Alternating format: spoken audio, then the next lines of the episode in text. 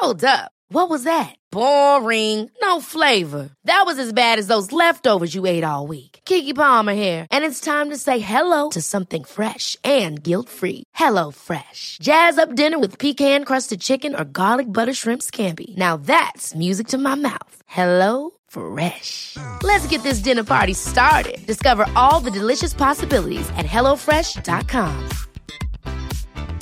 Hey, it's Ryan Reynolds, and I'm here with Keith, co star of my upcoming film, If, only in theaters, May 17th. Do you want to tell people the big news? All right, I'll do. Sign up now and you'll get unlimited for $15 a month in six months of Paramount Plus Essential Plan on us. Mintmobile.com slash switch. Upfront payment of $45 equivalent to $15 per month. Unlimited over 40 gigabytes per month. Face lower speeds. Videos at 480p. Active Mint customers by 531.24 get six months of Paramount Plus Essential Plan. Auto renews after six months. Offer ends May 31st, 2024. Separate Paramount Plus registration required. Terms and conditions apply if rated PG.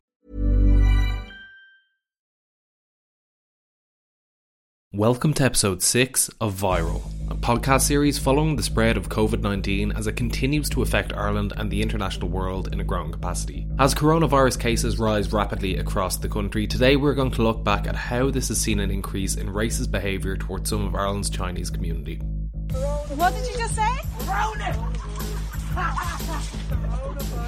Good afternoon, you! What did you say, you racist?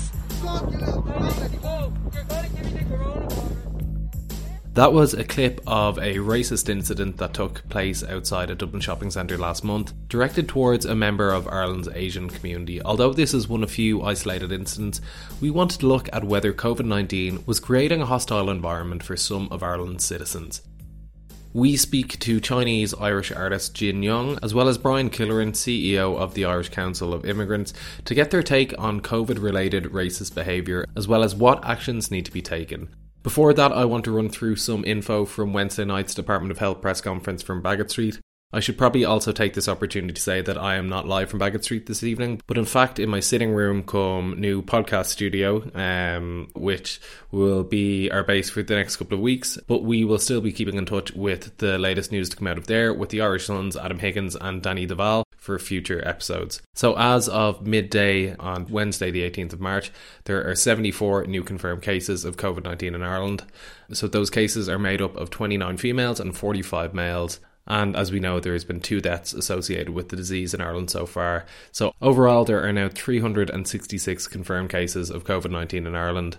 Um, one of the more worrying statistics to come out of today's conference is that one in five cases now are confirmed as healthcare workers, and a huge effort will be made in the coming days and weeks to try and stunt that growth as much as possible. We have also seen a huge success in the HSE's recruitment drive as they seek to bolster the number of Ireland's healthcare professionals as they try and limit the impact of COVID 19 in our hospitals. We have also been given the first analytical breakdown of some of the results so far. This is going back from Monday, 16th of March. Obviously, there's been extra cases added to this. Of the 271 cases noted in the study, 40% were male and 60% were female. And then to date, 42% of the cases were travel related, 22% associated with community transmission, and 70% are as a result of local transmission. 20% are still under investigation. Unsurprisingly, Ireland's urban areas are worst affected, with Dublin carrying 129 cases as of Monday, Cork 48, and Limerick 14. And I suppose the and I suppose as well, the information we've heard all along is to keep practicing correct cough etiquette, social distancing, uh, and all the important information that's come from the HSE and the Department of Health over the last couple of weeks. From a social perspective as well, we saw the cancellation of a lot of big European events that were due to take place over the summer. Notably, Euro 2020 has been postponed to Euro 2021. The Eurovision Song Contest has been cancelled, as well as Glastonbury Music Festival in the UK, which came to nobody's surprise. More news from the UK as well, as we saw the announcement that all schools will close immediately to staff and most pupils from Friday afternoon, as their death toll rises to 104 so far. There have been huge talks of nations coming together to tackle the spread of COVID 19 across the world. The WHO are asking for global unity to change the course of this pandemic. While executive leadership has been on display in some parts of the world, others have been left lacking, Why do you keep calling this the Chinese virus? There are reports of dozens of incidents of bias against Chinese Americans in this country. Your own aide, Secretary Azar, says he does not use this term. He says ethnicity does not cause the virus. Why do you keep using this? A lot of it people comes say from it's China. racist. It's not racist at all. No, not at all. It comes from China. That's why. It comes from China. I want to be accurate. Yeah, please, John. Please. As a broadly liberal nation, unlike many of its European counterparts, Ireland has largely embraced its diversity in recent years, straying away from some of the far right movements that have come to prominence in Europolitics in the last decade. A surge in racism is one of the many side effects of an international pandemic such as this, as we grow to learn how COVID 19 is affecting all parts of society, often for the worst. Jin Young is a prominent Chinese born visual artist based out of Galway. I've been living in Ireland for uh, last 18 years. I'm from China. I'm Korean Chinese. Jin is acutely aware of how problematic racism is for Ireland's Asian communities, especially in the wake of COVID 19. But in his own experience, feels that most abuse proliferates online. I was in China actually. I just posted uh, one post about the coronavirus because uh, at the time, at, you know, in here, nobody really aware what's the coronavirus. And I just mentioned that uh, actually not every Chinese eating wildlife, but, you know, like uh, people like my mom, my auntie, my auntie who's going through cancer treatment are deeply infected. So, you know, affect everybody, you know, not just people who just eating the wildlife. That post went viral and I got a lot of uh, support as well as a lot of, you know, the negative comment as well. you know, they were saying, oh, I hope, you know, all your city will get affected and, you know, stay where you are, don't come back and, uh, you know, all those things. And, uh, it, it took me a while to get over it, but uh, yeah, but I, I just have to now focus on the you know the positive side, which is uh, most people in Ireland are extremely kind and generous and supportive towards the Asian community, and uh, I just want to focus on that. Prejudicial and race driven incidents here in Ireland have become more widespread in recent weeks, even as an indirect form.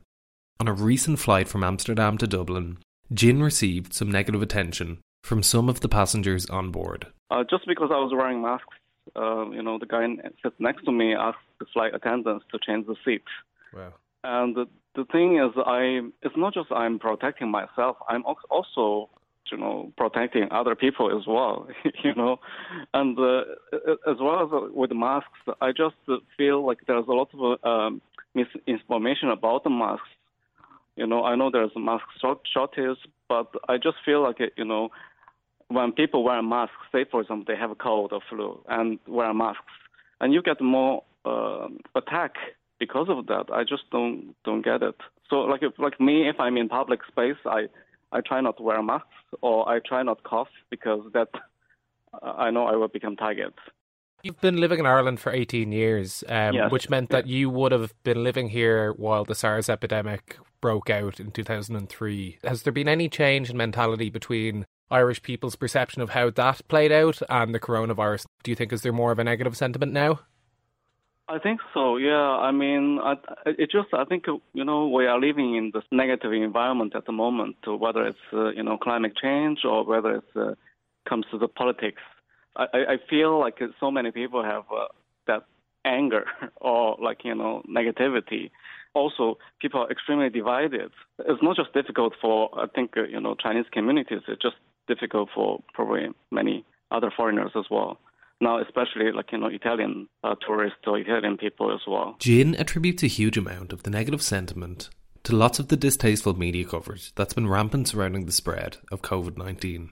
I, I read some newspaper. They were saying the coronavirus is like China virus. They just want to grab headline and sell more papers. But you know, I've learned ignore those papers or those news. Brian Killoran is the CEO of the Immigrant Council of Ireland and has represented migrant groups throughout the country in many capacities since joining in 2004. A big part of our work is integration. So everything that happens after you go through the immigration system, how do you settle into Irish life? How do you kind of learn the ropes of being somebody who now lives in Irish society? But also how does Irish society respond to the fact that somebody who comes from a different migrant or ethnic background is living here? And what do we need to do as a country to kind of respond to that and meet them halfway? When it comes to the issue of racism, Brian believes the Irish attitude and mentality towards it is extremely varied. We have very strong, positive public attitudes about migration in general, but at the same time, a very informal, then kind of reactive response to things like racism. So we don't really have a formal national response to it, like a national action plan against racism. Only last October, the Guards kind of released their diversity strategy, which started to talk about things like hate crime for the first time, really, in Ireland at an official level, you know. So we're in the really early stages of actually formally dealing with things like racism, and a huge problem has been the fact that because there's been no formal structures, people don't talk about it. They don't report it. They don't come to the guards and report incidents of racism. So it's a very unspoken thing that kind of goes on as an undercurrent. Like all crimes, there are various levels of extremity to racist acts. But the toxic culture of casual racism or online banter in Irish life is still a hugely worrying atmosphere to be accepting of. You'll see the most extreme type of situations happen, like assaults, you know, like real physical damage, you know, young Muslim women having their hijabs pulled off, we've seen people's houses be broken into with you know swastikas kind of spray painted inside in the house and all kinds of the most horrific obvious stuff i suppose that you would say it's overtly damaging and overtly racist.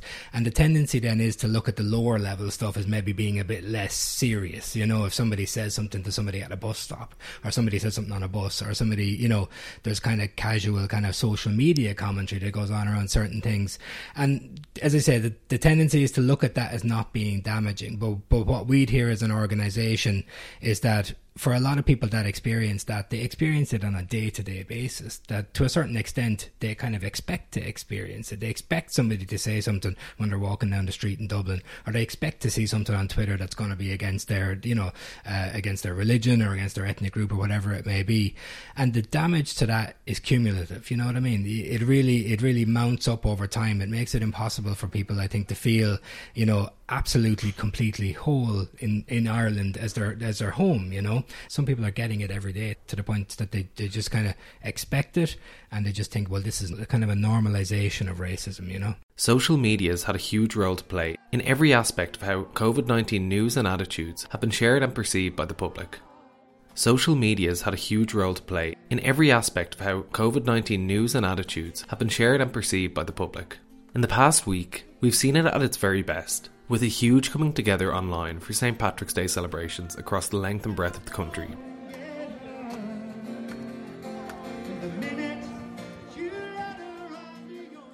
But by now, we all know the complications that come with having a completely open and sparsely moderated arena for hate and stereotype to live the balance between allowing people opportunity in these kind of public fora to to express themselves as they see fit, but then the point at which that uh, that expression becomes damaging, becomes threatening, becomes abusive, and again contributes to that cumulative kind of uh, attrition against people uh, who are maybe in minority communities in the country, feeling that social media is actually a very dark place for them to go to, that they're going to get abused, they're going to get trolls, they're going to get comments, um, and I think you'll see from the companies, you know, various different responses to that. Some kind of go and have at it, and others trying to curb some of the more damaging things and, and respond to, to reports, in particular, say, of tweets and things like that. Um, it's one of those areas that has become a, a kind of a, an everyday part of all of our lives, really, to, to a certain extent. And the future really has to have some way of figuring out where the line is in terms of what's debate, what's kind of uh, opinion, and then what's abusive and what's damaging. And I don't think that line has been found yet. For instances of racism after the coronavirus outbreak, why must we report stuff that we see either online or in person? For a very, very long time, the institutional or the official response to racism in Ireland has been that it doesn't exist. You know, we've heard this from governments, government officials, we've heard it from the Gardaí in the past, because there's no statistics, you know, because there's been a huge gap in official ways for people to actually report racism um, for, you know, over 10 years, 12 years now at this point in time. So it was very easy for official Ireland to say, well, it's not a thing. There's no, there's no statistics to say that this is actually happening, therefore we don't need to do anything about it. You know, it's this self perpetuating kind of a loop. And civil society has tried to fill that gap in the meantime. So organizations like ourselves and others in civil society just saying, come to us if you're experiencing and tell us what's going on so we can record it, we can talk about it, we can do case studies that we can use when we've been to Leinster House and talk to politicians to say, listen, this is actually happening. But the importance of it all is to give give recognition to the fact that this is happening. Nobody's saying it's everybody's experience and it's happening every second of the day, but it is happening in Ireland. And if we can't track it and we can't record it, then we can't get official Ireland to respond to it.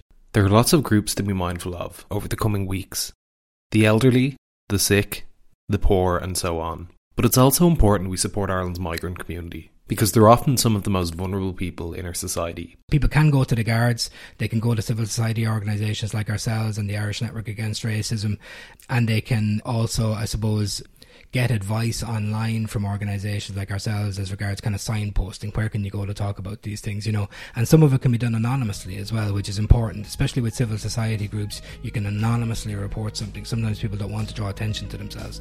So that's an important factor as well, I think. That was episode six of Viral COVID 19. I want to say a huge thank you to Brian Killoran and Jin Young for joining us on today's podcast. I also want to thank you for listening, as we have gotten an incredible response to the podcast so far. And if you did enjoy it, or else you felt you learned something new, please leave us a review on whatever app you were listening to us because it does help to get the word out there. I'm Ian Doyle. I will talk to you on Friday.